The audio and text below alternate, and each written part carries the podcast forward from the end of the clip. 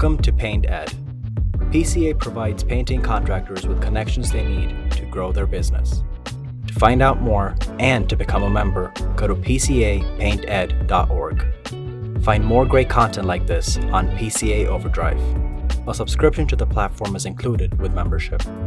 For all you non members out there, sign up for a free trial. PCA Overdrive is available on the Apple Store and Google Play. This episode is brought to you by Benjamin Moore and Sherwin Williams.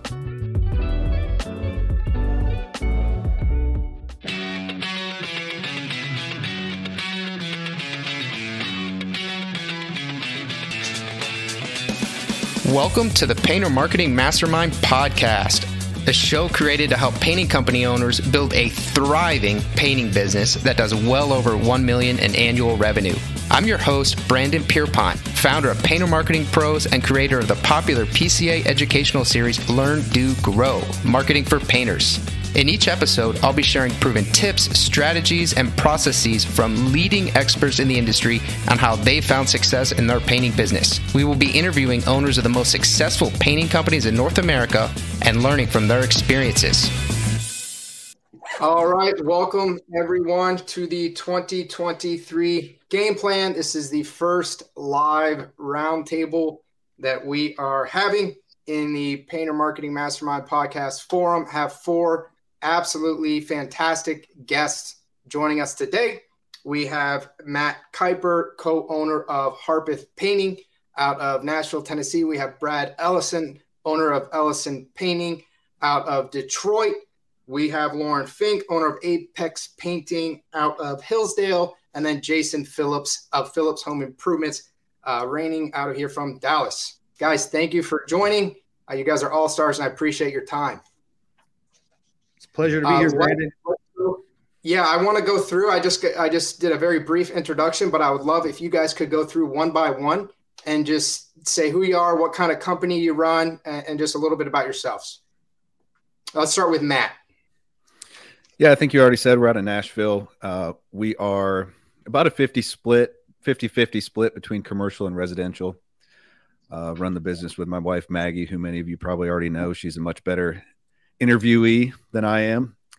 Um, yeah, we, we kind of do a little bit of everything commercial, residential, uh, new construction, very diverse company, which kind of keeps it fun.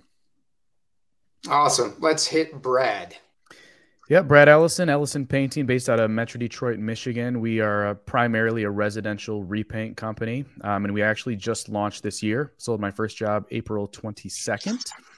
Um, scaled up pretty quickly. We're going to wrap out the year at about 1.25 million, and really excited for what 2023 has in store for us. Thanks, Brad. Lauren, you are up next. Hi, I'm Lauren Fink. I own Apex Painting in Hillsdale, Michigan.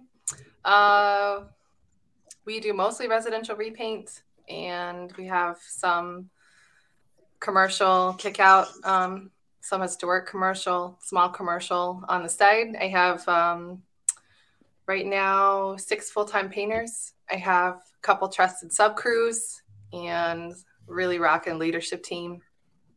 That's us. Awesome. Thank you, Lauren. And then Jason. Jason, sorry, last yeah. but not least. Hey, Jason Phillips here from Dallas, Texas. Yeah, Phillips Home Improvements. Um, we are a residential home improvement company. We specialize in painting, roofing, and gutters. Painting is the uh, lion's share of our work, and uh, looking forward to an amazing uh, 2023. Awesome, guys. Appreciate you guys introducing yourselves um, and appreciate you sharing your time and your expertise with us. So we do have a, a few things. I, I want to kind of outline the topics that we're going to cover today. You know, the focus is on 2023, preparing your painting company for success. Obviously, there's a lot of uncertainty right now. Uh, there's some concerns about an economic drawback, potentially recession. So we will get into that. And we'll also be discussing just evergreen annual planning. So, what a company should be doing, what, what are the standard things that a painting company needs to do in December as you roll into a new year. Uh, and then we'll get into to some more specifics in terms of, of your general painting company lessons, advice you have, uh, things that, again, will be evergreen. But I want to start with how to plan for a new year. So general general topics, general things that companies should be doing. Um, what are what are some of the highlights? What are some of the main things that painting companies need to be doing now as they prepare for 2023? Matt, I would love to, to get your take on this, and then whoever else wants to add. I think the biggest thing, and it really happens about this time of the year, a little bit earlier, is really setting your initiatives and your goals for the next year. Because if you're uh, already into first quarter of next year and you're thinking about what you're going to do, you're already behind. So whatever that looks like for your company, it may be maybe small goals if you're a, a small one or two man operator it's going to look different than if you're a $10 million painting company. But overall, just starting out the end of 2022, planning your 23 goals. Now, would you be would you be focused primarily on on revenue? Would you be mapping that out on a monthly basis all the way through the year? How do you you start top down, bottom up? How do you approach it? So we typically look at a next year with four different initiatives, or if you're following the EOS system, we call them rocks. Uh, and one of those initiatives is always a revenue goal or it should be a profit goal, not a revenue goal. So you can you back into that then monthly, quarterly, however you want to look at it to hit your revenue goals. Yeah, love that, Brad. I know we're we're conducting a series right now for 2023. Your series will be launched by end of January here. Uh, mm-hmm. Four part series, super exciting. But you are still technically in your first year of Ellison Painting. How are you planning? You know your 2023. Yeah, so I think all of us, well, apart from Jason, because he's privileged to live uh, in a warm climate, uh, for all of us that have to deal with the weather, this is uh, Matt mentioned it's just a perfect time to be planning for next year. We slow down. There's there's a natural slower rhythm um, where I live, especially this being my first year. I have a lot of time to plan, um, so the timing is is good to plan. I would like to mention though that the most important part of a plan is to have one. And I think a lot of painting companies just continue to operate as is, status quo. They know how to find work, they know how to complete work, and they never really plan for anything different. Uh, this year, I think, could has the potential to be especially difficult if the economy really does take a dump. Um, so the companies that are planning have some plan in mind, and the plan may change over the course of the year are going to have a huge strategic advantage over others. So for us, you know, we're we're we're trying to like basically triple in size from 2022 to 2023. So what we're doing strategically planning is um, we're working on our strategic marketing plan. Uh, we're going to be implementing some new tactics that we we haven't tried in the past, uh, and then I'm also going to be preemptively increasing my um, employee count by 150 percent. Now that sounds like a lot, but really it's going from me and a project manager to me and two project managers, uh, a salesperson, and an admin.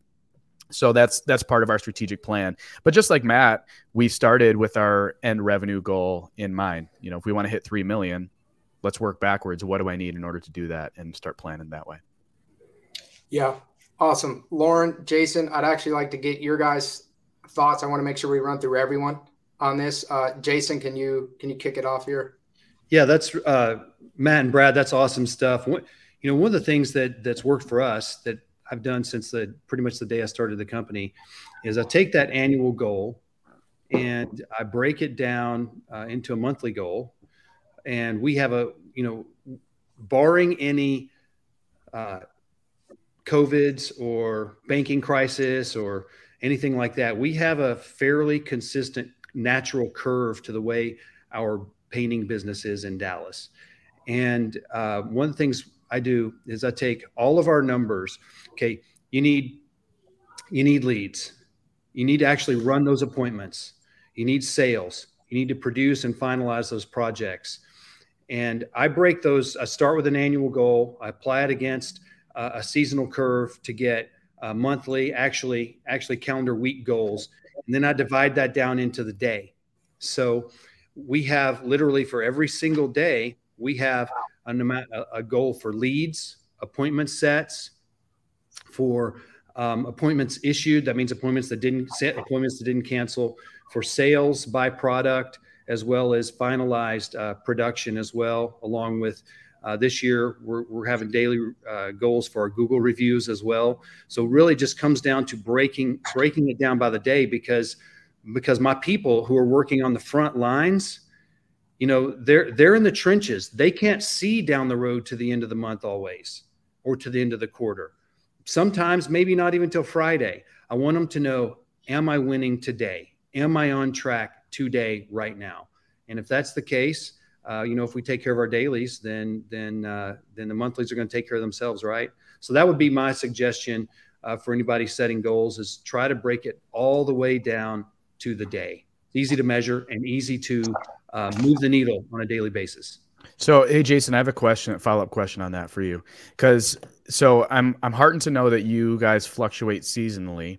Um, up in Michigan, we I've done this in the past where I've tried to put projections monthly based on historical data, and the fluctuation that I've seen.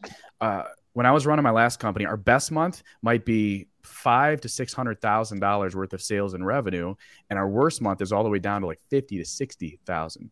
And so, in trying to break down, like we use EOS as well, and when you when you look at a weekly scorecard, well, we have a weekly scorecard with a, a, a, a amount, uh, say dollar amount closed in sales.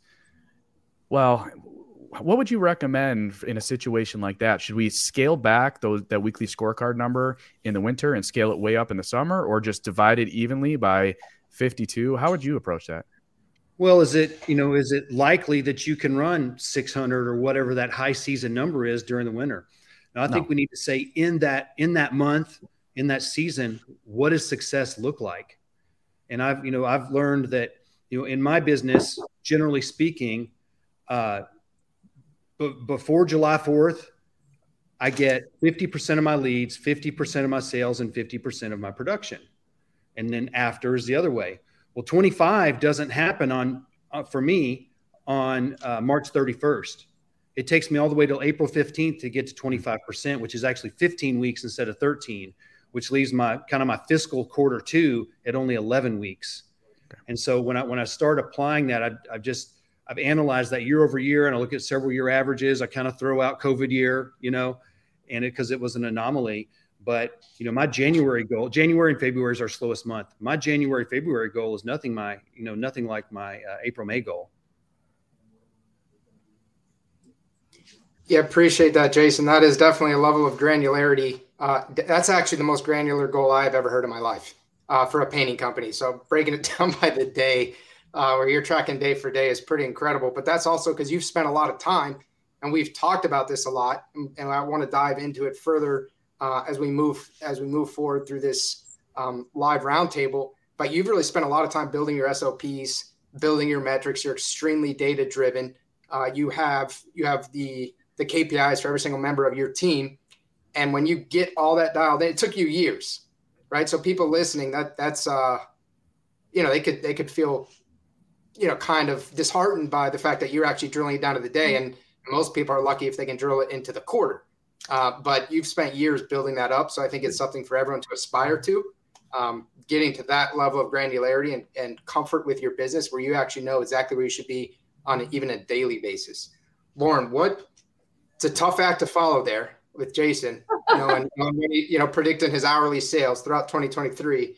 But what are you doing as you prepare for the next year? We have a lot of the same things. I think a lot of it's been covered. Um, we're obviously much younger and less developed than someone like Phillips Home Improvement. So I think I think for our audience, it's important to not feel intimidated. Um, to remember that uh, these little freedom machines we're running are um, they're all at different places, and they're they're a different you know success and a win looks really different for each of us, and to really um, really be excited about that. That you don't have to be 15 years in to to be having great wins. Um, the thing that comes to mind for me, and I do this a lot because I'm naturally like a super big picture thinker. So that tends to be like I'm very visionary. So in like an EOS sense, um, that I think when you go into the new year, um, I would I often do this even like on track at age almost 38 um, all the time, which is just really breaking down what do I want my life to look like? Is is being a business owner serving my family? Is am I the person I want to be? Um, is my family the kind of family that I want to have? Um, are my kids having the the experience of you know in my family at their school all, all these factors that that I really envision for them? Is my marriage the way it, I want it to be? And going into the new year, just really breaking all of this down before you jump into like putting on the hat of like I'm a business owner, I got to do the stuff, like everyone's just gonna have to deal with me. Um, just uh, really questioning those things and being willing to reevaluate and recalibrate and say, I mean, if we're being honest, I think this is a great time of the year to say, should I be running a company? It, am I running because I don't want to work for someone, or am I running it because I'm designed to be a business owner? Um, that, that sounds like maybe harsh, but I think it's a really good question. Um, and uh, and to not be afraid of asking those huge questions, because if for me, if my personal goals, who I want to be as a person, my marriage, my family, my role in my community, if those things are not in line, I'm not I'm not doing it doesn't matter what kind of business plan I make. I can't probably even run a good business. Um, so so I kind of took your question, I kind of diverted a little bit, but I think that is a great um, a great thing to do essentially all the time but at the you know new year time i think it's a good question to ask and make sure that from the very foundations you're doing you know why you're doing what you're doing. What is your business? If you're a business owner, I'm a business owner. What is Apex Painting? What is it doing for me and my family? Like, is it, am I accomplishing those goals? So I have new goals for 2023 just based on that question alone. How, oh, how I want my business and life to be designed to best serve my family. And then from there, being able to also say, okay, what, you know, obviously, what does my business need for me? How am I going to how am I going to make those goals and then actually create goals and accountability. I love that. Yeah, I think I think uh, you know you said it, it can sound kind of harsh or maybe kind of scary, opening up for some people that might be a can of worms. You know, maybe they've been working on their business for years. And they they almost don't even want to open that box. But I think when you do, you, can kind of forget why you got into it in the first place. You're so busy putting out fires. You're so busy running. You're so busy trying to grow. They kind of forget what you're there for. And as Simon Sinek's big on, you know, start with why. I think if you know your why, if you remember your why, it's going to open your mind just in terms of your business in general, right? People, for example, people say, oh, "Oh, I have subcontractors. I can never, I can never afford to hire W two painters." Right? I'm, I'm not a particularly big advocate one way or another. I think the subcontracting model is great, but but you get into this sort of narrow-minded focus. Whereas instead, you can say, "Well, let me entertain all possibilities." If I were to hire on W two employees instead of subcontractors, it would cost me more in this way but would the fulfillment improve? Would I would I run into fewer callbacks? Would I end up having higher quality? Would I get more business from that? Could I increase my profit margins by raising my prices? And you and your mind just kind of expanded, and you're you're going to see opportunities that otherwise you miss. Can't keep your head in the sand. So I think it's a great point, Lauren. As you're heading into the new year, why are you why are you in the game? We're all in this game of entrepreneurship. Why are you in the game? Make sure that that your why is strong, and make sure you're moving uh, toward your life goals and your life plan. I want to kind of add to Lauren. That's great. Uh, thanks for bringing that up. It, there's often a lot more to being a business owner than just the tactical business stuff. I know our our mutual friend, friend Jason Paris does a three day solitude retreat this time of year every year. I don't think it needs to be that drastic, but I would say take even just a few hours or or some time out of your day to evaluate not only your business but kind of what you want your life to look like because as business owners we are in control of that. Uh, i know jason has a lot to say about uh, what's your triple crown stuff jason? Time money and freedom money and freedom. Yep. yeah. We we are capable of bringing that to ourselves and sometimes you just got to step back and and be a little introspective and plan uh, not the business tactical stuff but just the feelings part of it as well Absolutely. So we have focused a lot in terms of actually planning the numbers on revenue goals, right? Starting, it's a top line approach. I think it's the approach that really makes the most sense. What are you guys trying to hit year back into it? Factor in seasonality. As Jason said, you can look at historical years when you're doing that. Um, and then if you're new, you, you do sort of have to take a guess, right? And then you factor in whatever you want your growth ramp to be. How are you guys looking at budgeting? Because that's obviously the next step when you look at revenue, then you need to start looking at your budgeting. How do you guys approach that? anyone can kick off. So we have, I, I kind of stole some numbers from some of our colleagues uh, nationwide as I was trying to figure out what to budget for employees. Uh, so for every, um, uh, in, in trying to figure out a compensation plan, we budget essentially 7% for a project manager, uh, 7% for sales. Um, right now, I'm budgeting about 10% of our, our gross projected gross revenue for marketing, which was I actually was under that my first year, which is surprising. Um, about half of our sales I looked at, you know, just a few days ago, about half of our 1.25 million was referrals and word of mouth, like crazy for our first eight months of business. Um, but in that's not sustainable, right? And I, I, I contradict people all the time, like, well, ah, I've gr- I've grown my business for 15 years using just word of mouth and referrals. But like, there's a point where you can't get any more than that. If we can keep getting that six hundred thousand dollars a year in sales and referrals, that's great. But I'm going to intentionally spend more money in marketing. So if the goal is three million, I'm, I need to be willing to spend what three hundred thousand this coming year in marketing. So break that down. It's twenty about twenty four thousand dollars per month, and I'm going to start spending that in February, even before it's going to be another two and a half months after that before really any of that revenue starts to become realized with our exterior jobs we sell. Um, so that's those are our primary, you know, you know the our, we subcontract, so about 40, uh, 47 to 48 percent goes out to labor directly. About 12 percent goes out to materials, and that's those are the the big pieces of our budget. I think that uh, perspective is really good, Brad, on what the industry averages are. I know you and I have talked about this, and our, our marketing spend is three, three ish percent, three and a half. So I think as we go into next year, we know that there's a lot laying on the table that we can uh, potentially bring in it if if we do see a downturn in the economy or just to support natural growth. Uh, we know that other people are spending more and getting more in return than what we are. Yeah, I want to dive into that too because that that number is astounding for people, right? Brad just said twenty four thousand dollars per month on marketing. So if you're if you're hiring an agency, that would include what you're paying them. If you're doing ad spend, whether it's through Facebook, pay per click, if you're buying leads uh, through Angie, Thumbtack, whatever your strategy is, that would all go toward marketing. If you have an internal marketing person, you might want to add that. but twenty four thousand is mind boggling for most companies, especially painting companies. They they would think that that's absolutely insane. But when you actually run the numbers, if you're between eight and 12%, that's if you want aggressive growth. Mm-hmm. Brad just just did 10%, right? Aggressive growth. Matt just said, okay, he's at 3%. Three to five is essentially sustain and grow. You know, a lot of it will be the re- referral repeat business. Matt um, has a large com- commercial component to his business. It's, it is more relationship driven than some of the other companies. Uh, but but think about these numbers, right? Because they it, it depends on again, Lauren's. What's your why? What are you trying to achieve? with your business? How how fast do you want it to grow? Do you want it to just be a lifestyle business and something that you enjoy doing? Are you trying to do what Brad's doing, uh, which is extremely ambitious? He has very ambitious goals, so he's going to invest into those goals and kind of bet on himself and his company. If I can chime in real quick, we do have a question yeah. from a user asking what type of marketing I do, so I'm happy to speak on that real quick. Yeah, um, and I guys, before I want to throw up, so there's a link here. Uh, I'm going to post it.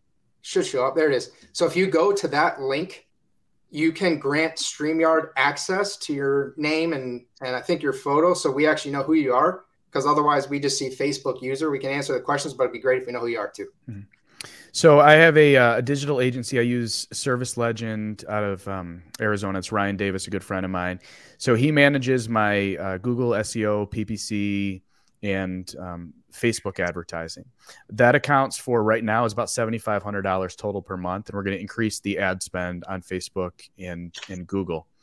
Uh, probably not significantly because I'm not super crazy about Facebook ads, um, but they there's a volume there. So even though the average closing rate is low and the average job size is lower, it's going to provide me the leads to keep to feed another salesperson essentially. Um, we're going to go way deep on door hangers and every every door direct mailing come in february. So uh, we had been doing about 5000 mailing pieces a week and i'll be increasing that to maybe 10 to 12000 and that's going to be a combination of the door hangers and eddm so between the the digital and the um, the mailing and door hangers that's going to be the the lion's share of my marketing spend Nick Nick just uh, said he just did it. Did it work? It did work, Nick. We can see your name and your photo. Thanks for doing that StreamYard link. Uh, Jason, Lauren, do you guys have anything anything to add to this topic? And as you're how you're budgeting, how you're planning your marketing out for 2023. Lauren. Lauren, um, hot seat. I'm my plan. Uh, no, we do have a plan, but I'm also just taking notes from Brad. So, Lauren, I could interject. You're, uh, you're, a panelist and you're also an audience member taking notes over here. That's good. Aren't we all? That's good. So, you know, when it comes to when it comes to you know budgeting, um, I use target allocation percentages, and I say, okay, if you know, 100% is my projected revenue, and then the next thing I'm going to take out is define what I want my profit to be. Then I'm going to take out my cost of goods sold, blah blah blah, and look at those high level numbers. One of the things we have to be careful with is getting down, measuring the blades of grass instead of the lawn so to say, or looking at the trees instead of the forest. It's important to pinch pennies, but you also, you know, if if you're an owner operator or you're out there selling, uh, some people may disagree with me on this, but a few more contracts will sure sure take care of a lot of waste elsewhere. So what you don't want to do is step over dollars to pick up dimes. So that's that's one thing. Ultimately, those dimes are important too, but they're not as important as the dollars. And at what point you can have people managing the dollars and the dimes, that's you know that's a win. But the uh, uh, over over to marketing, one of the things that I want to do is is I want to have a mix of of, of marketing uh, channels. Okay, because you never know when something is going to. Let's just say, for instance, you're one of those people that do all their advertising on TikTok. Not a lot in our industry do, but there are industries that do. Well, what happens if if if all of a sudden TikTok is banned in the USA and that was your revenue stream?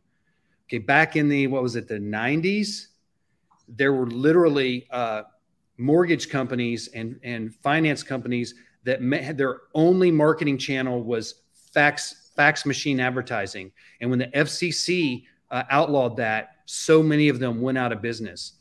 And I've I've been bitten by mailers that you know I paid for that didn't get that really didn't get delivered. I could tell because the phone didn't ring. So I want to have uh, multi-channel marketing, and I want to be uh, anywhere that my target demographic is, my ideal customer. I want to be on their phone. I want to be on their computer. I want to be in their mailbox. I want to be at their front door. All of those different places, and it's you know depending on where you're at and how much time you can put into marketing, diversifying uh, is not easy, but we need to I, I, think as you grow need to have the idea that I need to have you know start diversifying. Don't diversify and then let you, you know if, if you try to diversify too much you're not going to get good at anything either. And that, that's not going to work. So knowing where you're at in that process what you should focus on but i would definitely say don't rely on one or even two lead sources. I would have at least you know at least four or five lead sources that i was you know getting leads from. Yeah, and I, and I would like to add on that as you diversify your marketing tactics, tracking your data becomes even more important because your revenue might go up, but if you don't know what lead source the the lion's share of that revenue is coming from, then you're missing out. You're that's where you're you're stepping over the dollars to pick up the dimes, right? Because you might start investing more in one tactic when it's really another one that's giving you a much higher ROI. And so that's part of our strategy is we're gonna we're gonna course, come up with a, a plan for the year, but every month we're monitoring our ROI on each marketing tactic, and then we will shift marketing dollars to whatever is proving to be more uh, profitable. Yeah, so I, I want to follow up with a couple things there, Jason. I want to make sure people really pull away you, uh, the nuggets of what you just said. So you're talking about five to five to seven different marketing strategies, right? And you're saying don't put all your eggs in one basket. Facebook's constantly changing their algorithm. It's an auction process when you advertise it. They, they used to be organic posts. Everyone who followed your page would would find it, would see it. Now organic posts only have about a 10% reach, which is why they want you to boost all your posts, right? Pay per click, pay per click ad costs have gone up this year. Pay per click, Google's always changing their al- algorithm. Again, another auction process. So if you're just all in on, on Google ads, or you're all in on your Facebook ads, or, or you're all in on your flyers, that that might dry up, right? Or it might all of a sudden become one day a lot more expensive per lead. Um, so it is important to have multiple fishing lines in the water. Another thing you said that is very critical that a lot of people miss is you have to be at a certain size, a certain scale for that to make sense. If you're saying, well, I'm going to run Facebook ads, I'm just going to put $500 into it. and I'm going to run a pay per click. I'm going to put $500. Well, then you're just going to throw your money away. You're just going to throw little bits of money away everywhere. When you have a smaller budget, you do need to be more targeted in the beginning. Maybe you have one to two sources. And then as your company scales, Jason obviously runs a, a pretty large company at this point. You can then start to diversify that budget while giving it the appropriate amount of investment to actually make sure it works. There's a minimum threshold there.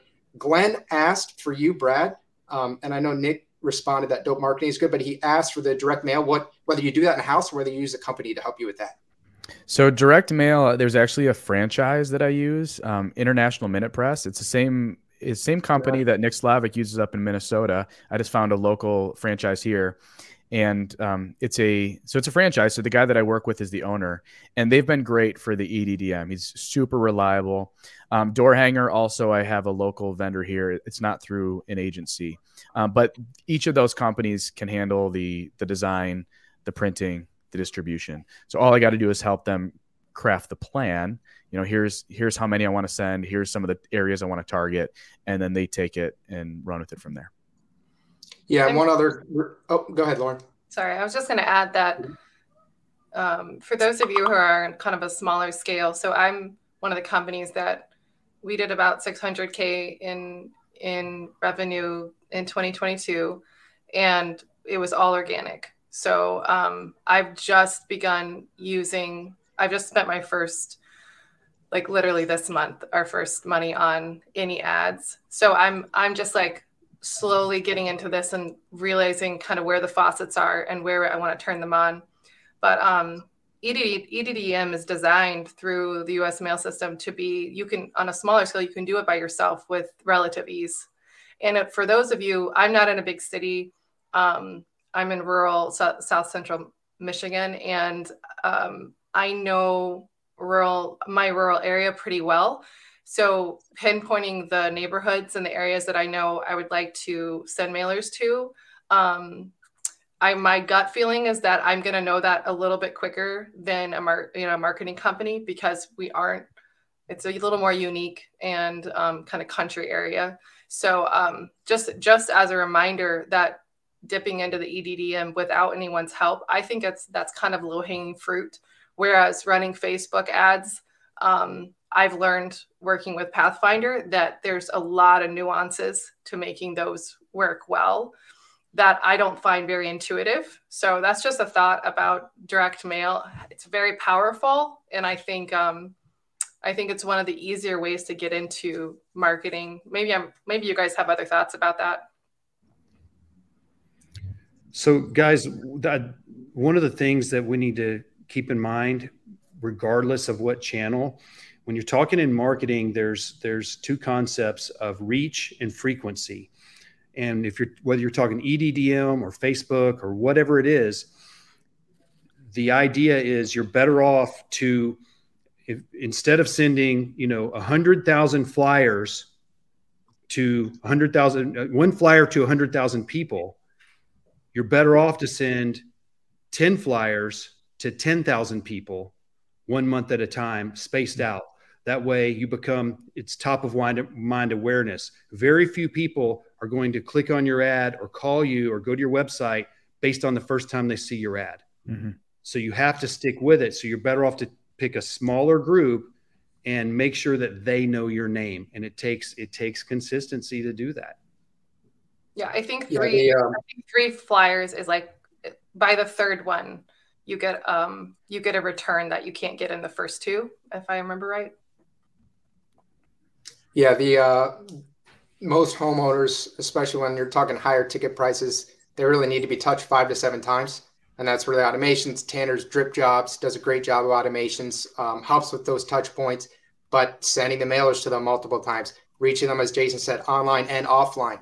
There becomes a, a power. It's an exponential power when people see you in multiple different ways. When it's not just all they've seen your Facebook ads and they've seen it a bunch of times, but they saw your Facebook ad, they saw a line, a lawn sign, they saw a wrap the van, they got something in the mail. All of a sudden, you're, mm-hmm. you're kind of in their world. So if you can get really good at targeting, and like Lauren said, she knows where the community she serves, she knows where she wants to, to work. She knows where the right work is, where her dream customer is. If you can hyper target that dream customer online, offline, multiple different ways, you, you start to just become top of mind for them. Um, so when they need to, to hire a company or someone asks them for a referral, you are you're right there when it's ready when it's time to go. Um, Brad, so you made a really good comment uh, about how important it is to track your performance, to track your data, and how this becomes more complicated. Uh, and even more important, the more channels you get as you kind of spread horizontally, as Jason's been talking about. Someone, uh, Tony asked, how do you track marketing performance? How do you keep revenue streams designated by source? So part of it is through Drip Jobs, which is what we use as our CRM. There are some high level metrics that are tracked through there, so I can see, you know, the amount of revenue, for example, that was generated through each of my lead sources. That's one of their default metrics.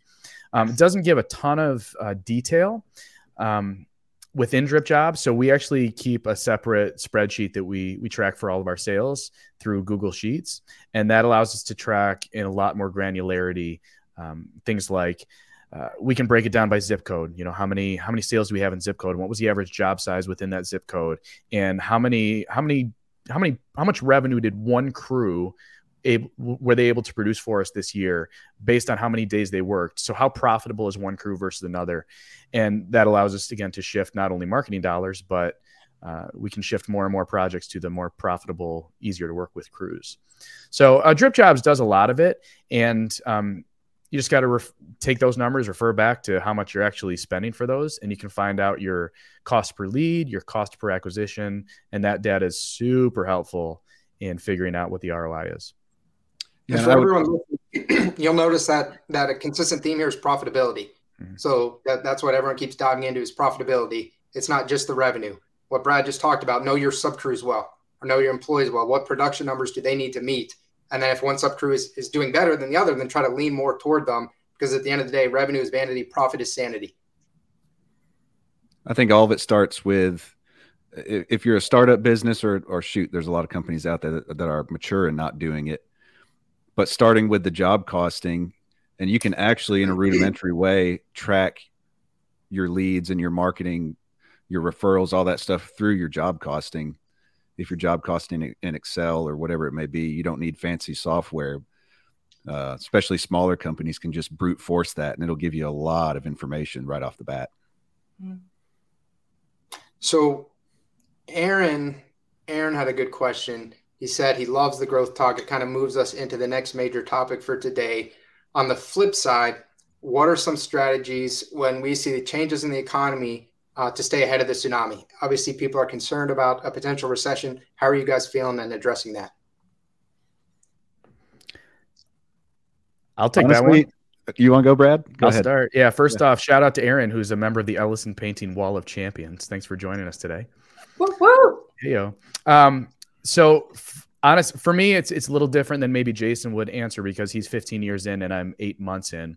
Uh, for me, I'm just continuing forward boldly, and I'm making decisions based on uh, w- what I would consider just normal scenarios. I'm not necessarily planning for a recession. I'm moving forward as if nothing is really going to change. Um, but even if it does, in in speaking to guys like Jason that have been through the in the industry for so long, and maybe were were around during the 2008 recession, the feedback that I got was the companies that had systems and um, had taken the effort to professionalize their business were the ones that not only survived the 2008 recession, but absolutely thrived. Uh, the bigger companies can weather a slowdown. Um, they can adjust their scale. They can move some money around to ma- maintain profitability. And the smaller guys that had always referred on just word of mouth referrals and just didn't really know where the next job was going to come from. If those next jobs didn't come, they folded and they either completely left the industry or ended up to they went to work for Jason Phillips, right? So I think that it's an opportunity for companies now to to buckle down when it comes to professionalization and systemizing their businesses so that if there is a recession, it's actually not a threat, it's an opportunity. Yeah, very similar to what Brad's said. Um, I look at it two ways. We kind of have a retreat plan. Uh, on the books, so to speak. Like if if things really do get bad, this is the step we take first. This is the step we take next, and so forth until it's. Yeah, I have a hard time seeing you retreat at all. You're. Uh, you got, well, it, it just feels it feels comfortable to have that plan in place. Yeah. You're not blindsided if you got to do it. Uh, but on the complete flip side, I don't let that dictate my mindset. I, I have a growth mindset for next year. In fact, we have a new project manager coming in the end of January. Um, and a lot of it goes to what Brad said is I think there's huge opportunities for the professionalized companies out there, especially the ones that have the ability to invest to grow. Uh, I think it's the the less professionalized companies that are going to struggle that don't have a plan, don't have a marketing plan, don't have a production plan. Uh, you know, watch your numbers, know where everything is, and I think there's nothing but growth in 2023 for most painting companies. Lauren, Jason, you guys want to add to this at all? 2023 economic potential economic drawback and how you're preparing or thinking about it? I'm I'm curious to see how it plays out for the home improvement sector because um, you know the your home is is one of the foundational assets. So if things do tighten up, I mean, you know, the things that you that you might not want to put money into. Um, I'm curious to see if homes um, in our area, improving your home um, is just the demand, especially for exterior work, is just unbelievably high. And um, your, your home is people's homes are really important. Um, it's something that they save up money for years to spend. Um, I've had several clients in the last year who described to me how many years they saved to get that big paint job and re, you know refinish and carpentry work done. Um, so I don't know that that's. I would be surprised if that really goes away because that is one asset that you just you know you have and you can hang on to and it's gonna it's gonna work for you as a as property kind of always has. So. And I think that ties in really really nicely with um, what I think Brad and Matt were saying, you know, when there's a, a pullback in the economy and and people, you know, get a little more concerned potentially or inflation or, or whatnot goes up, they're still going to invest into their homes. That's still going to happen. But what's going to happen is they're going to become more selective about the company they hire. It has been just a tailwind. It's been unsustainable. The supply demand curve has been out of control. Uh, I've mm-hmm. talked with people who who had just launched a painting company and they shouldn't have right? They're, they shouldn't have. They're not. They're not qualified to do it. They're not approaching it right, and they're not going to be here in a year. I can I can guarantee it for some of these people. So there's going to be a professionalization. I think the tide is going to is going to raise. Um, that the bar is going to raise because homeowners are going to become more selective. But like Brad said, best defense is a good offense. It is an opportunity. The herd is going to be thinned a little bit, but if you professionalize and you step up your company, you're going to be richly rewarded. And the economy obviously moves in cycles. When that cycle turns back and it becomes very bullish again, uh, you take off. So it's an opportunity for growth. Lean into it, play to win, abundance mindset, uh, not a scarcity mindset. Jason, I know you have some awesome stuff to add here. Yeah, you know, through the years, um, I, I, agree with a lot with what what Lauren said. Through the years, uh, when the economy's been down, people are still investing into their home. Maybe they're not doing the full kitchen remodel or whatever, but they still want to make sure that their home that they do life in, that they sleep in, that needs to be a sanctuary, a piece of place of peace, is well taken care of. And uh, when when times start getting tight, the first dollars that companies stop spending are marketing dollars. And I see that as an opportunity to gobble up market share. Yeah. And that's my goal every single time there's a downturn. Yeah. So we have focus for everyone listening you know, it's really important to pull out the trends, right? All four of these people are highly mm-hmm. successful. They all, all live in different markets, run a little bit different companies, and, and they don't all approach things the same way. But you're going to see trends of the most successful painting company owners again and again and again, right? Two of the trends that we've seen so far are a focus on profitability, right? Knowing knowing their numbers, so focus on profitability, knowing the numbers, and then a growth oriented mindset when other companies are scared or other companies are pulling back, they're going to go ahead and move forward, and that's how they're going to increase and take additional market share. Like like Jason is obviously runs a, a very Jason. What are you? Do you mind sharing what your revenue is anticipated to be for 2022? For for 2022, looks like we're going to hit just short. I'm looking at the I'm looking at my scoreboard up here, just short of eight million. So eight million, right? Yeah. So Jason's at eight million. So that is a uh, that's a big company, and he's gotten there by by this kind of mindset he plays with. So there was a, a follow up question related to this uh, that I want to talk ask you guys. So in anticipating a recession, this is from Tony. Is it wise to diversify services going into it, or would it be too late for that and more effective to focus in on existing services slash systems?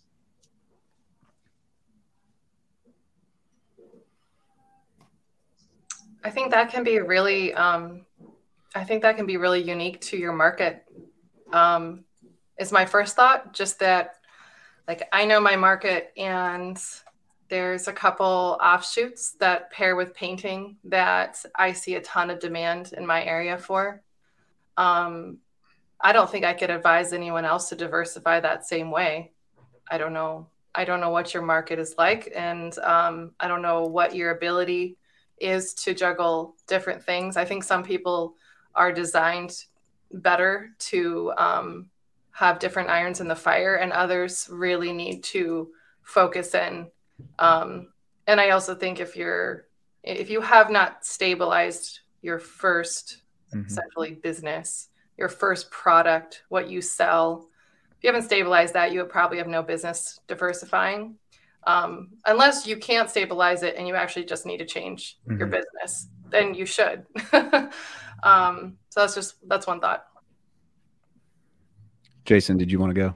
Yeah so I've, I've got some thoughts on that. If you're gonna if you want to diversify you know is it is it going to take a new sales process? Is it going to take different advertising channels? Is it going to take uh, different you know clients? I look at it this way: if if if I can still serve that same homeowner's need, I can I have a database of that I can market to virtually free of my own clients over the years through email, uh, phone calls, uh, mailbox, whatever. And if I just have to teach my sales guys how to sell something new, and I can find workers to, to get it done, then it's it's pretty easy. The danger, again, like like Lauren said, the danger is that you dilute your focus and and you lose ground on on your primary breadwinning uh, product or service. So I would be careful about about you know a lot of a lot of in our area, probably in yours too, a lot of uh, home improvement contractors do Christmas lights when it's cold out, mm-hmm. right? That's very common. You know, the painters already have ladders. I think that's a no-brainer. You know, if you can if you can do that, it's your same customer. They already know and love you. Of course, you've already worked on their house with ladders. They're probably going to trust you for Christmas lights as well. Or is it something totally, totally different outside of your lane? And uh, just make sure that you. My my first piece of advice is make sure there's someone on your team that has the bandwidth to champion that product or that service, that they can own it. That would be my first piece of advice. I think there's two different ways to look at this too, and I don't know where. Uh, who asked this question? This Tony. was Tony. Tony, Tony. Barg. Uh, Tony, if you can let us know know where uh, you're at, a little bit about your company, that'd be great. Because we're a very diverse painting company. We do residential repaint. We do residential custom new construction. We do commercial new construction. We do commercial repaint. We do, uh, we're really getting into uh, flooring, epoxy flooring. So all those things are very synergistic and very similar sales cycles, even though we kind of run two divisions of our business. Uh, but I was also founded and was partners in a hardwood flooring company, and it was blew my mind how different of a mm. business that was. The sales cycle was different, the production was different, and it there was no synergy between that and my painting company like I thought there would be. So I exited that business and allowed me to focus back on what I was good at here. So I think there's there's opportunity if you want to diversify within the the painting industry is a whole lot easier than adding say, you know, uh, home renovation or whatever it may be. Yeah. Brad, do you have anything to add on this? I mean, for I can only speak for me personally, and I would say that in the midst of a recession, I wouldn't consider uh, diversifying our services. Um, you know, Jason mentioned Christmas tree lights. Something like that is going to be the first thing that homeowners are going to cut out if they're really trying to tighten their belts, right? They're not going to pay to hang Christmas lights because that's not a need, whereas painting often can be a need. Um, I would say the time to diversify would be when things are good, things are humming. You've you've really stabilized your operation. Growth is is healthy, and then you focus on other things. I'm interested to hear from Jason when you when you guys expanded from painting into uh, roofs and gutters. Did you do that in the midst of an economic downturn, or when things were going well? A great question, Brad. We actually did that uh, when things were going well. Yeah. I got I started first thing I did was gutters because I was going out on these exterior quotes and they had rotten fascia boards or old galvanized gutters that were rotted through and they needed to replace those mm-hmm. before we could paint.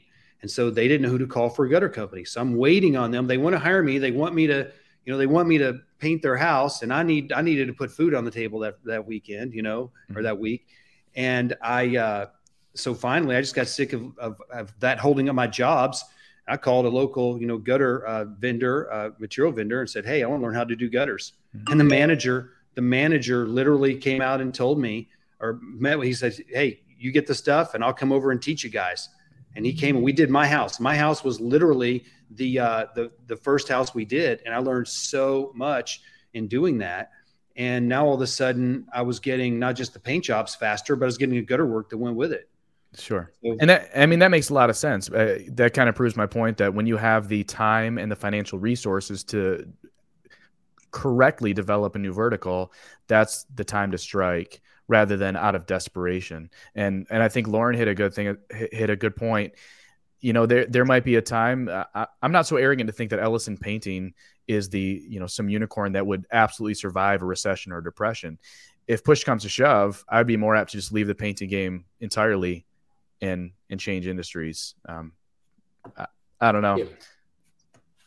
yeah. I think those are great points, uh, Brad. I'm really glad that you brought up this this idea of whether you're doing it in a uh, you know good economy or kind of a pullback, because most most and it goes back to marketing. Most painting company owners think that they've tapped out a market well before they have.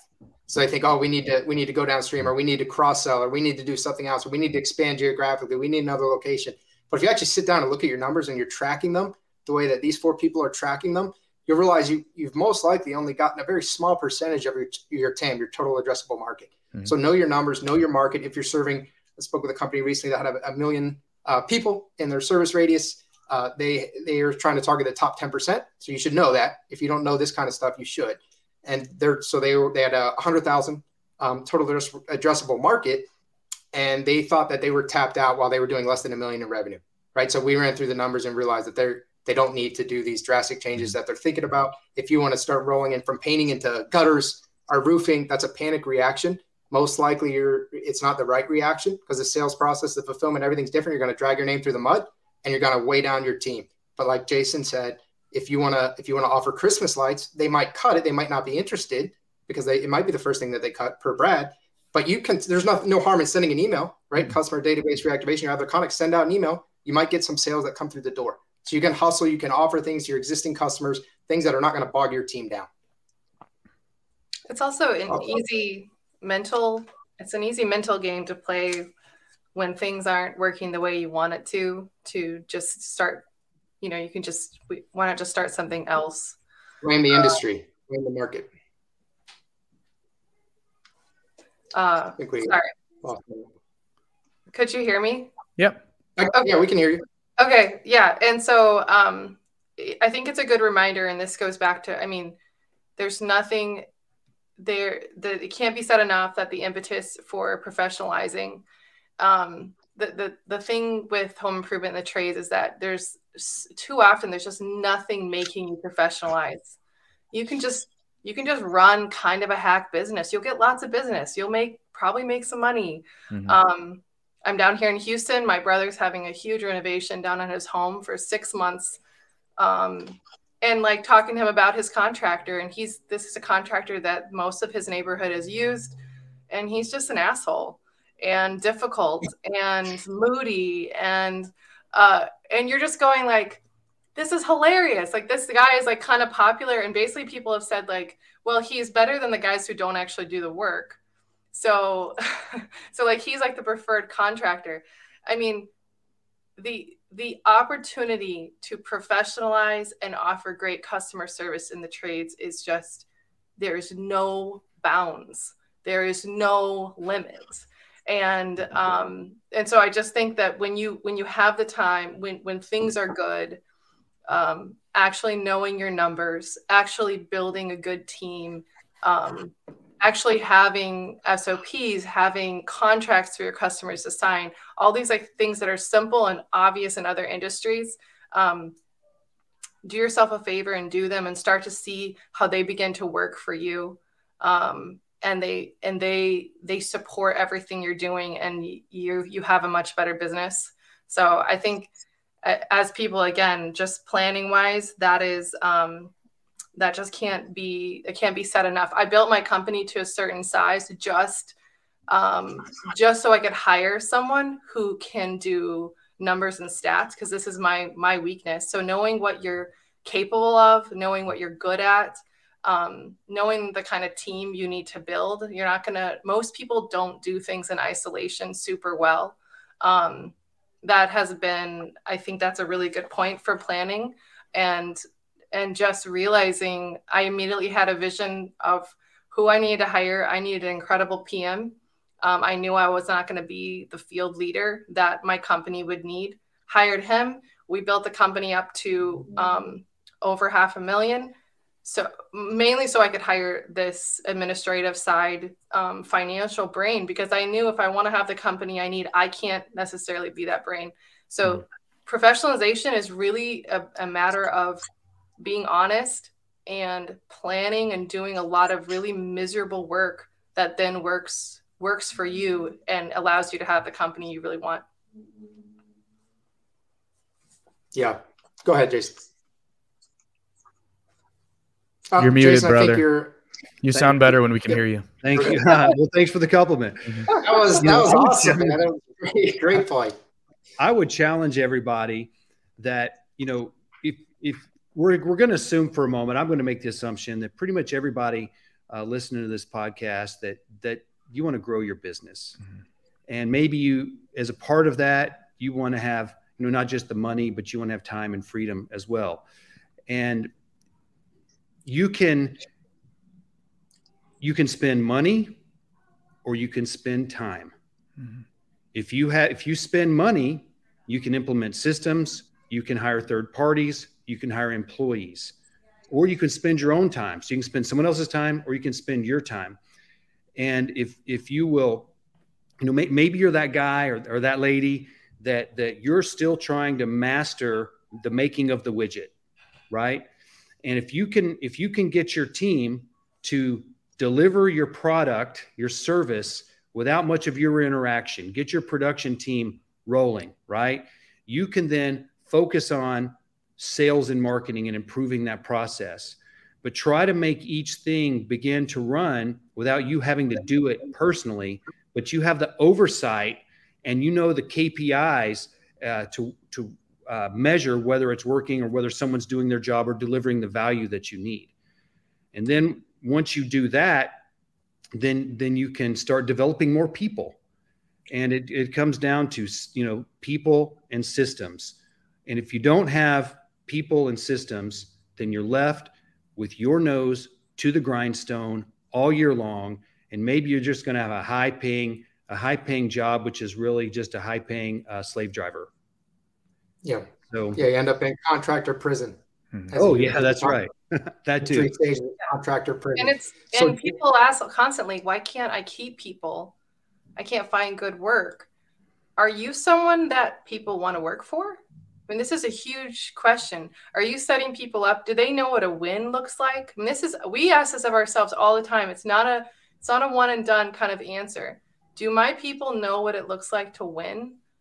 From my new guy who does mostly prep and taping and unmasking and cleaning machines to our lead painter on a job who has, you know, a work plan and has to execute it and get a sign off to my PM who has to run the whole field. Does he know what a win looks like? Does he know what he's doing how he's doing? And if he's winning and what he's going toward i mean what are what are you working toward? If you can't create that for your people you i mean you're not why would they want to stay with you? Why mm-hmm. they look over and see someone who feels the satisfaction of knowing they're in a job and they're working toward a goal. Um, I read something recently that said people really it's not the highest paying job where people have the most satisfaction. It's it's um, feeling like they're con- they're contributing to something good. They're part of something great. They'll work they'll work extra hours for for less pay when they feel that personal satisfaction and it's as easy as asking the question. It's like it's like it's, it can be scary like asking your spouse like what can I do to be a better wife? Ask your employees, you know, what what would be what would make you happy in your work? What would make things easier? You know, what would bring satisfaction? Um, having those open conversations, especially at quarterly reviews, I I find those just so insightful, and you get all the answers. The crazy part when we just had quarterly reviews is that your team will repeat. You'll hear the same thing. They all know the answer here are the things that make us happy. Here are the things that we would love t- to be better. Um, but you have to ask the question. You have to be interested in the answer. Mm. lauren you're bringing us the hard and scary questions to ask mm. ourselves and others. And it That's seems so simple so intuitive. Like hey ask them what what they want. Ask them how they like working for you. But yet it's actually so rarely done. And part of it is we don't want to we want to look like we have it all figured out we want to oh we're, we're the boss. We, we don't need to ask them. We, we already want to you know there's this imposter syndrome that a lot of people suffer from. If you ask you you show weakness or you show maybe you don't have it all figured out.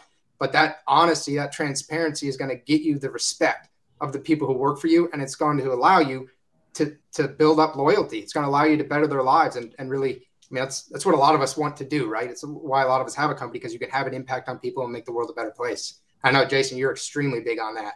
Uh, brad yeah. So um, Gil Perez asked a question. He just asked it for a second time that I think that we should all touch on because this is all something that I know all five of us are really passionate about. So his question hmm. was, mm-hmm. "What did y'all do from? Uh, what did y'all do from burning out, from being overworked? What processes did you put in place, if any, to maintain a healthy professional life?" So uh, we started our company or you know my wife and i quit our jobs right after we got married and started our first business which is a health insurance agency so that we would have the freedom to set our own schedule make our own money and make our own decisions in our life. And most people when they launch a business that's that's the goal right? Time money freedom right? So the for us we my wife and i will only make decisions for our business that will not sacrifice our family health I don't I don't answer work questions or work inquiries after five o'clock unless I want to. You know, if someone reaches out, I'll just ignore them until the next day. I put hard boundaries that when it's when it's family time, it's family time. And when people ask, "Well, I, I don't get home until 4:30. How I need an estimate in the evening," I said, "I'm sorry. I want to be home for dinner every day by five or 5:30. Uh, I don't do evening estimates. So if you can't meet during the day, then maybe we're not going to be the right fit for you." So the first thing is just to put boundaries in place. Um, but also, Rachel and I, we we intentionally live below our means, which means we can afford to take less money out of our business, which then means we can put more money, keep more money in our business in order to grow with money rather than time. So I haven't had to sacrifice a lot of my time to go out and actually hang door hangers to generate more business. I use the money, use our money to pay someone to do that. Um, but this all still goes back to the very first question that we were talking about earlier was you got to have a plan. If you want to have processes in place to maintain a healthy professional life, then what what's the end goal? What what's the revenue or the profitability that you would need in order to feel like you can take a step back?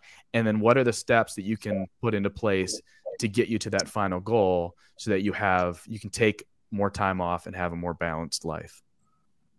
Yeah, yeah have I agree with everything. not not your life serve your business. Mm-hmm. Matt. I agree with that, Brad. It's the kind of the mindset of begin with the end in mind. We started our business very similar to that, where it's, you know, this thing isn't going to be an 80 hour work machine. It's just not. And, and that's how we're going to grow this business. I think it might be harder if you've already put yourself in that corner. I think it's hard to get out of it. Yeah. But speaking in, in painting terminology, if you haven't painted yourself in that corner yet, just don't. You don't need to.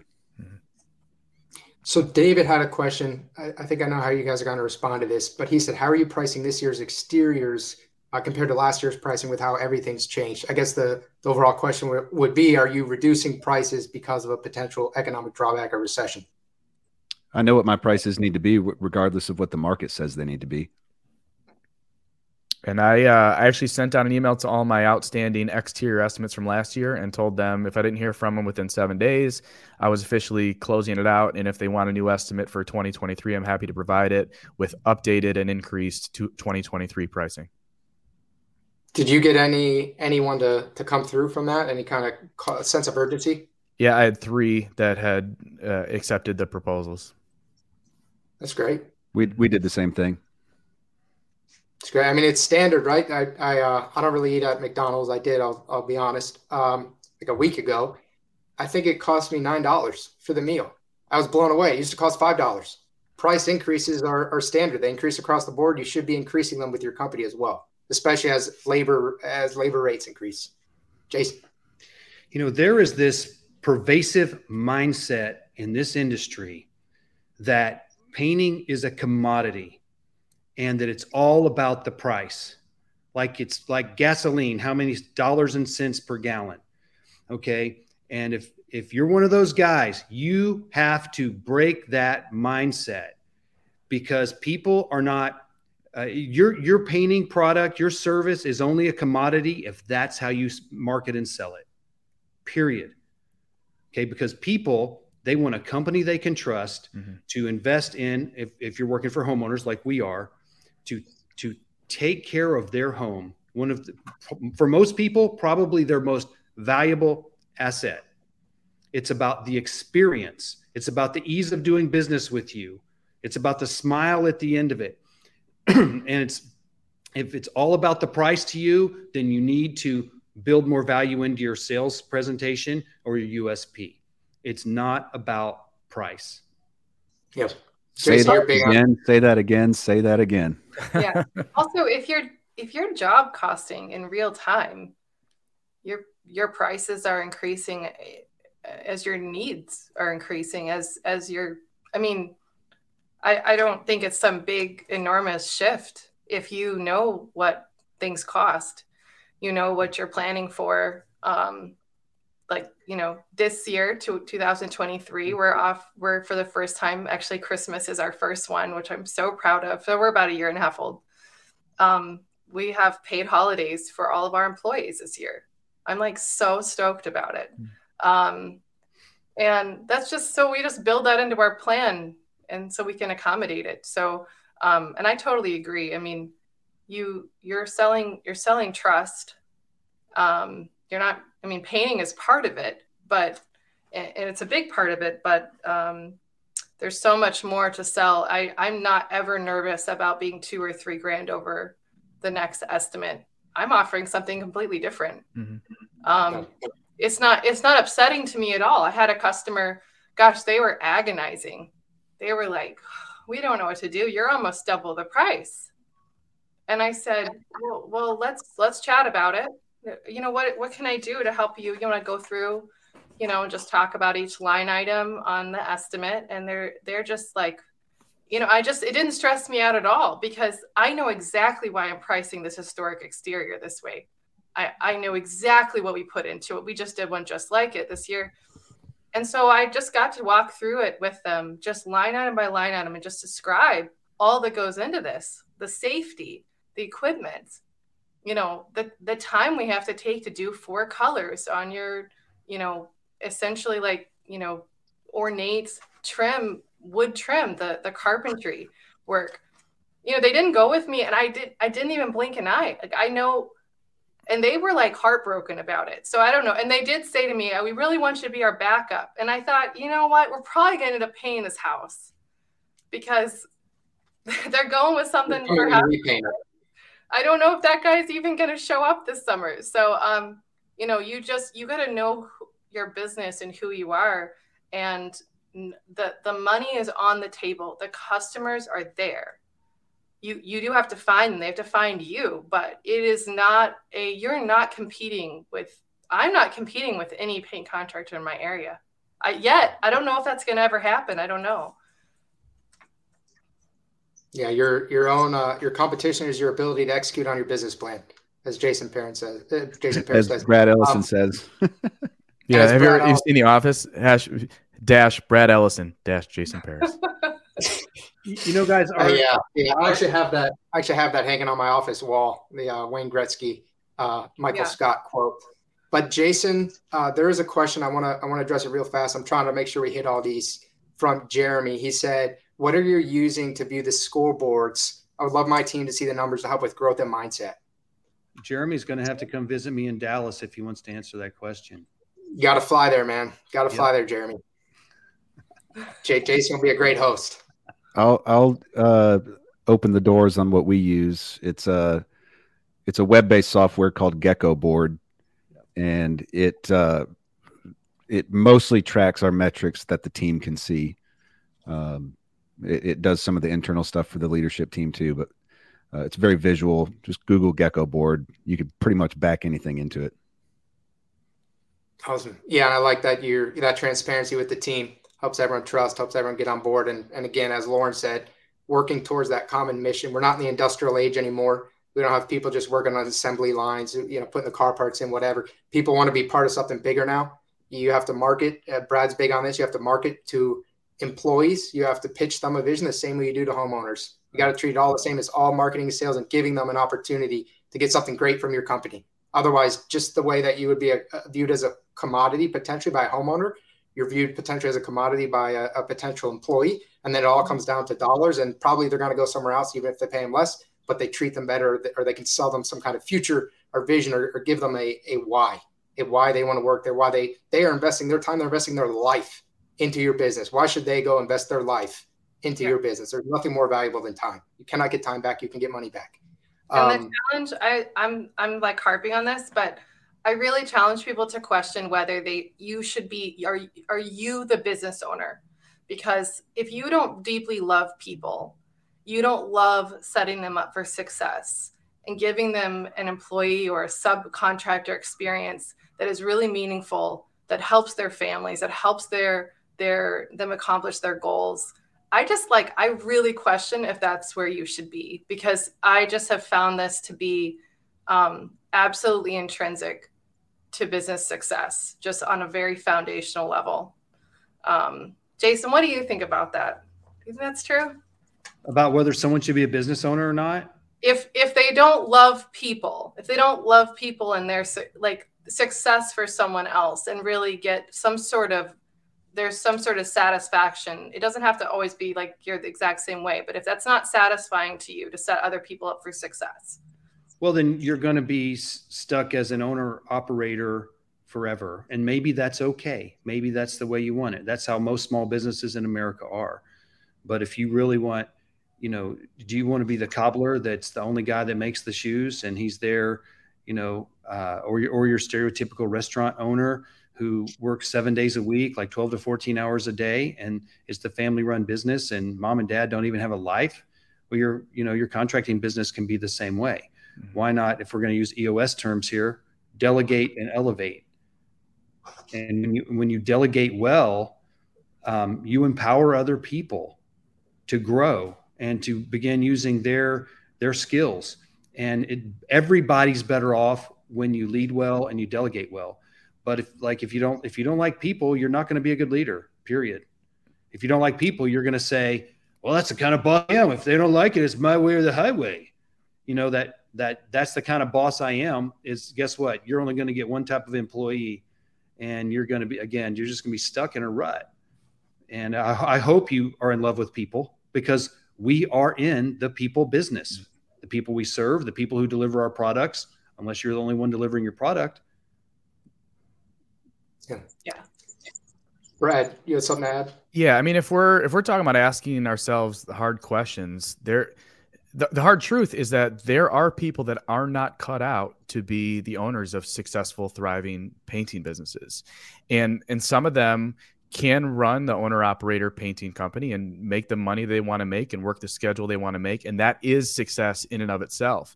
But s- some people are not cut out to run a company like Phillips Home Improvement. That's the, the truth of the matter they may not have the sales ability they may not have the people management ability Uh, they may not be able to create a culture that's healthy and thriving and growth oriented, but they might be a phenomenal director of operations. They might be a great project manager.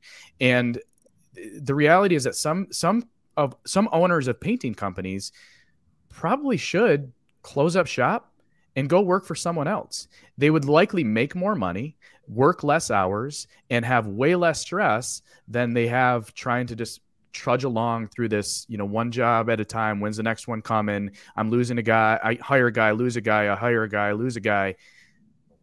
That's just the, that's just the fact of the matter. And I'm it's not trying to be dismissive of those guys, but there are there are some people that are cut out for business ownership, and there are some that are not. So, Brad, in addition to what you just said, I totally agree with what you just said. There's a lot of people that go into business because they don't want a boss. And, and a lot of times the reason they don't want a boss is because they're not very disciplined. And if that's the reason you're in business, you're not, you better be self disciplined and have more discipline if you're going to succeed in business. Again, everybody's definition of success is what it is, is, is for them. Mm-hmm. But if you just got into business because you wanted to be your own boss, well, you know you're ser- you're you're serving a crazy person. And there's different ways to have success as a business owner within this industry too and this is something that brandon and i have talked about at great length is i look at my subcontractors we only use subcontractors as as partners each of them has their own business and my goal is to help them grow their business. Now my goal in helping them grow their business is to grow through subcontracting work from ellison painting. But if they if there's a language barrier for example and they're not great at sales or they're not great at communication they don't want to build these big marketing systems and spend the money for marketing but they still want to grow their company well great i have the perfect vehicle for that I'll do all the sales, I'll do all the marketing, I'll do all the project management, and you just keep recruiting painters that you can effectively manage and produce a high quality uh, paint painting service. Mm-hmm. And we're both going to win. You're going to grow your business. I'm going to grow my business, and you can still be technically working for yourself, uh, but more as a partnership with Ellison Painting, right? So there's there's a million different ways to to succeed within this industry, and that might be at the 15 million dollar range, it might be the 150 thousand dollar range, it might be being the owner of that big company, it might be simply as being a painter. Some people love painting. I love those guys, by the way. I want to uh, I want to run through a couple more questions because we're running out of time. We got about four more questions to get through at least uh, Matt or Brad, if one of you could just quickly say what the EOS system is, because some people have asked about that. They're not really sure what, what everyone's talking about. Go ahead, Matt. Brad, I was going to say, go. You go. I think you follow it more strictly than what we do. Okay, so EOS is based on a book called Traction by Gino Wick- Wickman, right? Wickham? Yep. Wickham? Yeah. And uh, in that, the EOS stands for Entrepreneur Operating System. It's basically a system by which you can run your business. And they focus on a lot of different things, such as uh, establishing your core values, your mission statement. There's a worksheet called the VTO, which helps you track your your 10 year picture and your three year plan and your one year goals and your quarterly rocks and your one month issues. And it, it really just helps to have a hyper focus on what you want your business to be, how you want it to operate, and how people are supposed to operate within it. So it's been really useful for us. It's it's funny because me and my project manager Ron are going through it now chapter by chapter as a team. And some of it is clearly geared towards companies that are way larger. You know, when they're talking about having creating an org, org chart, okay, well, our org chart is me and Ron, and that's it. And all the responsibilities are between the two of us. But it's also allowed us to create uh, an org chart for what it's going to look like in 2023. And now all of a sudden we're up to five employees and, you know, hopefully 60 subcontractors and our bookkeeper and our marketing partners. Uh, so it, it, it's, it's fundamentally a system by which you can grow your business in a healthy, strategic way. And I highly recommend if you haven't read the book, read it and then don't just read it, implement it. Awesome. Yeah, it, it, allows you to, to, to budget, to plan for your company. Matt? I would say too there there are uh, companies or people out there that do the full on 100% follow that system. I think if you get 50% of the way to following it, you are so far ahead of the competition. Yeah. Yeah. So don't get overwhelmed and, and and worry about doing everything with it. I mean, go go for it if you can, but just do something. I'm glad you said that. That book is pretty pretty in depth, and even if you just implement one thing at a time and, and over the next three to five years try to implement all of it, that's great. Jason, one of the things that I run into a lot of people who say they're not good readers. I've got a story about that about me, but you know something you can do with with that book and most books. M- most business owners are driving around their truck all day. Get you an Audible subscription, download the audiobook and just listen to it while you drive. Mm-hmm. If it piques your interest, you can go get the Kindle book or the hard copy book and highlight things and make some notes. If nothing else, just listen to the audiobook. It's only like four hours total, and that's if you listen to it on a snail's pace. Yeah. All right, we have a. Oh, go ahead. Can I add? Sorry, Brandon. That. Oh, no, you're good. Kind of like what Matt said. Just taking it, taking it as a resource. It's meant to. It's meant to benefit you even if your company's small, even if your doesn't look exactly like everything else. I think it's so important that um, you know your company doesn't need to look like any of these companies here. Um, it doesn't need to look like Nick Slavik's. It doesn't need to look like these are all just resources that you take and you can you can uniquely fit into your systems and your plan and um, and make it work for you and then just just shut off the stuff that doesn't doesn't apply or doesn't fit and and do something that that really is unique. It doesn't take away from how independent and personal your business is. Some people get nor- nervous about your business feeling corporate feeling uh, you know overly you know sort of generic and this is it's really it should be the opposite. Mm-hmm. um, it I, I, do eos as well. Um, for someone who is wakes up every day wanting to reinvent how i live my whole life I mean, that's just my personality. It's such a great, great structure. You might not love how it feels at first, but it really gives you so much freedom um, to to keep your goals and to really narrow down what what you want to stay focused on. Um, so don't be afraid of it. As someone who's super independent and like hates rules, I will tell you that it's been an amazing um, amazing thing for for me personally and i'll just add one more thing about that is even if you just start it and you you establish what your company's core values are just having those in place and written down and top of mind has the potential to really change how your business operates. And it's uh, to Lauren's point, my five core values are probably different than Lauren's. And my core values shape who I'm recruiting and how I'm building my company. And uh, same for her. So even if you just went through that and stopped there, didn't have the the heart or the stomach to finish it, every company should have their core values, or even the the independent owner operator should have his or her core values laid out and determined. Just put a little bit of thought into it, write it down on paper, and even that alone, that one little mm-hmm. step could make a huge difference in your business. I'll let me take it one step farther. Mm-hmm. If you don't I had trouble establishing those. I actually was like upset by the idea that I had to like write these down and like cling to them.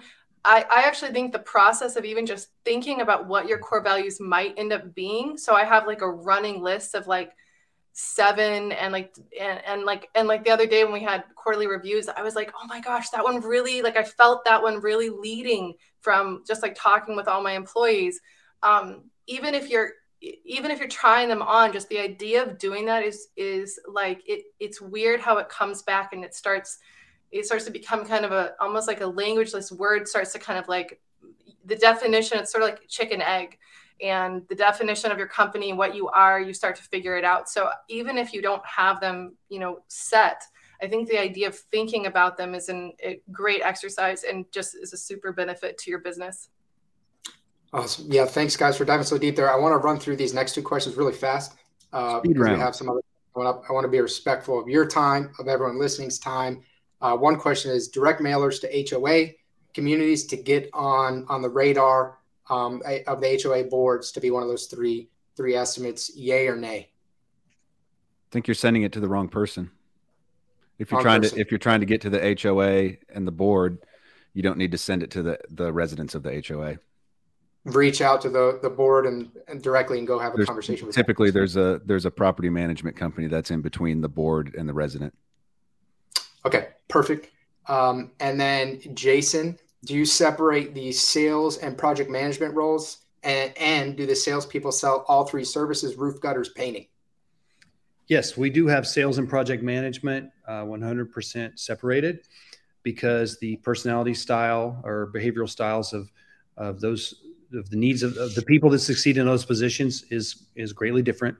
Um, and uh, the some of our people sell everything, but most everybody, you know, they start in our system, they learn painting, and then they uh, then they learn gutters, and they might then after that learn how to sell uh, roofing or or uh, or we do some windows as well.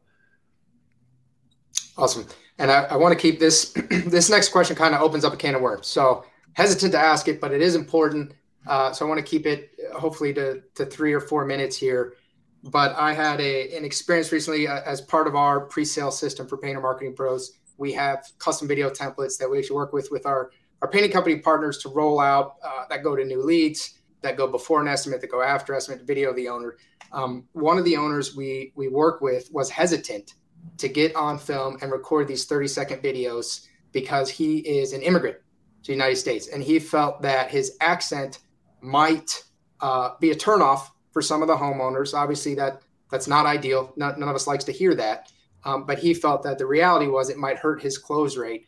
Does anyone have? It's a it's a, it's a sensitive topic. Does anyone have anything they want to address with that? Yeah, man. I, I, embrace who you are it might be hard at first, but it, it's gonna. I mean, that's who you are. That's your business. Can't hide behind not showing a video. That's all. Love it.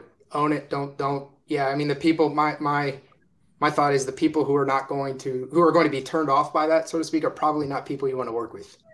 Okay, and I would say if this person is um, thinking that the language barrier, the accent is an is an issue, uh, then they likely think that's an issue with their their sales process. So then they should hire a salesperson. Make your life easier. If you if you don't feel confident in your sales ability, then hire someone to do your sales, and you focus on owning and running the business and managing the projects. And that person could be the person on camera. That that's what I did at my last company. It wasn't a language barrier, but the the founder of my last company uh, was older and didn't really want to do it, and I am happy was happy to do it. So I became the face of all of that. Love that. Uh, I do want to make sure, as we're planning for 2023, I am uh, very big on this um, for the PCA Expo uh, mm. uh, for 2023, February 22nd to the 24th in Albuquerque, New Mexico. I'm, I'm always astounded by people who are members of the PCA or not members of the PCA, and they say, "Well, maybe I'll go. I'm not really sure." Go right, go. What? It, so I guess let's run through each of you and what what's one or two of the biggest uh, takeaways or the biggest value adds from the expo for you. I wouldn't be connected with anybody in this video if I wasn't there. And everybody in this video uh, has impacted my business in a positive way. Yes, Brad? I mean the connections are incredible. Same thing Matt just said. I would just like to make a plug on the Thursday of the event at 10:30. I will be giving a speak at the exact same time as uh, Jason Phillips, who's so um, pick your poison. If you wanna, if you need nap time, go to Jason's speech. If you want to be razzled and dazzled, come see Brad Ellison. Or bring yeah, different time. no, so no I'm bringing my leadership team so that I can, we can split off, and one of us will be at Brad's, and one will be at Jason's. We're not going to miss any talk between the three of us, and I'm going to make them do homework. It's going to be terrible. Um, you go to the expo. Honestly, the secret to me about things like expo, there's all these like there's all these tangibles like okay we can network like tangible i can like metric that. I can like learn connect um, i can you know all this all those things. The thing that i think is the most valuable is flying away from your state and having a set of days where you think about your business. You take a break out of the, paint shop off out of the field and you're surrounded by people in the field, so many of whom are inspiring, and you're doing that brainstorm, you're doing that recalibration, you're asking, maybe I would recommend you ask the hard questions of yourself. You use that time to really think about what your business, what you want it to be, who you want to be. And you're going to look around, you're going to see every version, so many versions of this trade. And so then you can also get inspiration and that's the thing that i think is the most for for a lot of people that's the thing that i think is number one um and of course like it, if you're not doing this business with colleagues with friendships with team members. If you're not doing this in collaboration, you are missing out, not just on what you'll give you get, but what you can contribute to other people. And Jason? I would say it's three, you know, for me, I would say there's three reasons why you need to go. The first one is exactly what Lauren said. You get away from your business, you're in a new environment, you're transplanted, and your mindset is different. And you can begin working on your business and not just in your business. You're out of the you're out of the whirlwind. That's the first thing. The second thing is there are uh, vendors at the trade show that you didn't know existed mm-hmm. That you need to yeah. connect with. And you know, let's just say there's a you know 100 people there, 100 vendors there, and you find one that solves one problem for you. That one golden nugget or that one connection is going to make the whole time worth it. And then the third one is, uh, you know, like Brad said, the networking, the connections. It's not just networking. We're going to hang out and hang out after hours and shoot the breeze and be buddy buddy. You know, a lot of people see that as unproductive. It's it's it's because you get to network with other experts who have solved a problem that you haven't solved yet. Mm-hmm. And then not only that, you're going to make friends with them. You can call them up later. They're not the competitor down the street that has, you know, you don't share with and won't share with you. Hey, dude, I've got this big problem. How did you guys have you guys run into this? How did you solve this? And people are going to be open and transparent about helping you up your game, level up your game. So mm-hmm. that's the three reasons: the, the power of networking, the uh, the trade show, and the the mindset in focusing on your business. Yeah, and yep. you, can, tune, you can tune into the podcast that I just recorded with Brandon. There's going to be four episodes, and it's all about how I launched a business from zero to one and a quarter million dollars simply off the backs and knowledge and resources of my friends within the industry that gave freely of uh, of what I yep. needed. Yeah, there are, and as Jason was just saying, learning from other companies, there are this this is really awesome thing every single day. Brain melts. We actually sit around a table with ten or fifteen other company owners, and you just solve problems based on whatever the topic is on that table. Um, someone had asked, "Hey, I'm a small business owner. How do I work on the business? What are resources for small business owners?" This is it. Go there. You're going to network with people who have gotten there. Some will be small, some will be large, and you learn how to work on rather than in your business. This is where you where you get that knowledge that you need um, I am on the, the marketing committee for the PCA. So every, anyone who goes from this, I'm going to give you a referral code. One of our, I'm, I'm actually not, but I'm trying to drive up expo attendance and I want to be able to say I did. So also don't, Brandon, don't forget that there are scholarships. I had my first expo completely paid for. I mean, not the hotel part, but the oh, whole, awesome. I mean, that's, you know, $800, $900. How do they apply for that? they you go to PCA. There's scholars. They have like six of them, and I think it's three and three. Three are like you've never been before. Three are returners. You should apply for a scholarship. I think that they could use more applications, and this is like this is like the way that you get to go. I think especially for a first timer, mm-hmm. it's a no brainer. And they can find that on the on the PCA's website, or or should they email someone? I would so go to we'll, the website. We'll and then we'll, so I'll find a link and post about the paint, at least the Paint Ed site, if I can remember to put it up, because people should know yeah. they can do that. And this this recording is going to be posted in the Paint Marketing Mastermind podcast form. If you listen to it or you listen to the recording and you have questions for Matt, Brad, Lauren, or Jason or me, remember you can always tag um, any of these people in that group and they'll answer it. Uh, and then we'll also put a comment with a with a link to what Lauren was just saying, how you can apply for a scholarship to attend the expo. Is there anything else you guys want to add? We're two minutes over. Anything uh, as we wrap this up? Thanks for putting it together, Brandon. Hopefully, it was valuable for yeah. everybody. Oh, so one person did ask. Tony asked, "When's the next one?" So we're going to we're going to be looking to to do these live rounds probably every month in the beginning in this Facebook group, and then that will probably probably go to every two weeks. So we will have this group uh, of experts back on again because they're amazing. Thank you for everyone who showed up. Uh, thank you everyone who watched the recording, and thank you most of all you guys for for sharing your knowledge and experience with us. Appreciate you guys. Thank you, Thanks. guys. See y'all. See you guys. Christmas. If you want to learn more about the topics we discussed in this podcast and how you can use them to grow your painting business, visit paintermarketingpros.com forward slash podcast for free training, as well as the ability to schedule a personalized strategy session for your painting company. Again, that URL is paintermarketingpros.com forward slash podcast. Hey there, painting company owners. If you enjoyed today's episode, make sure you go ahead and hit that subscribe button. Give us your feedback. Let us know how we did.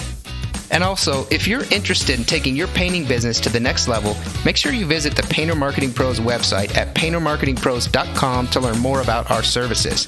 You can also reach out to me directly by emailing me at brandon at paintermarketingpros.com and I can give you personalized advice on growing your painting business. Until next time, keep growing.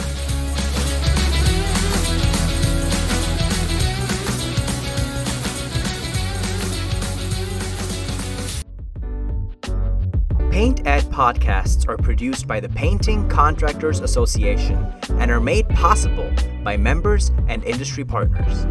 To find out more about upcoming education opportunities or for more information about joining PCA, visit pcapainted.org.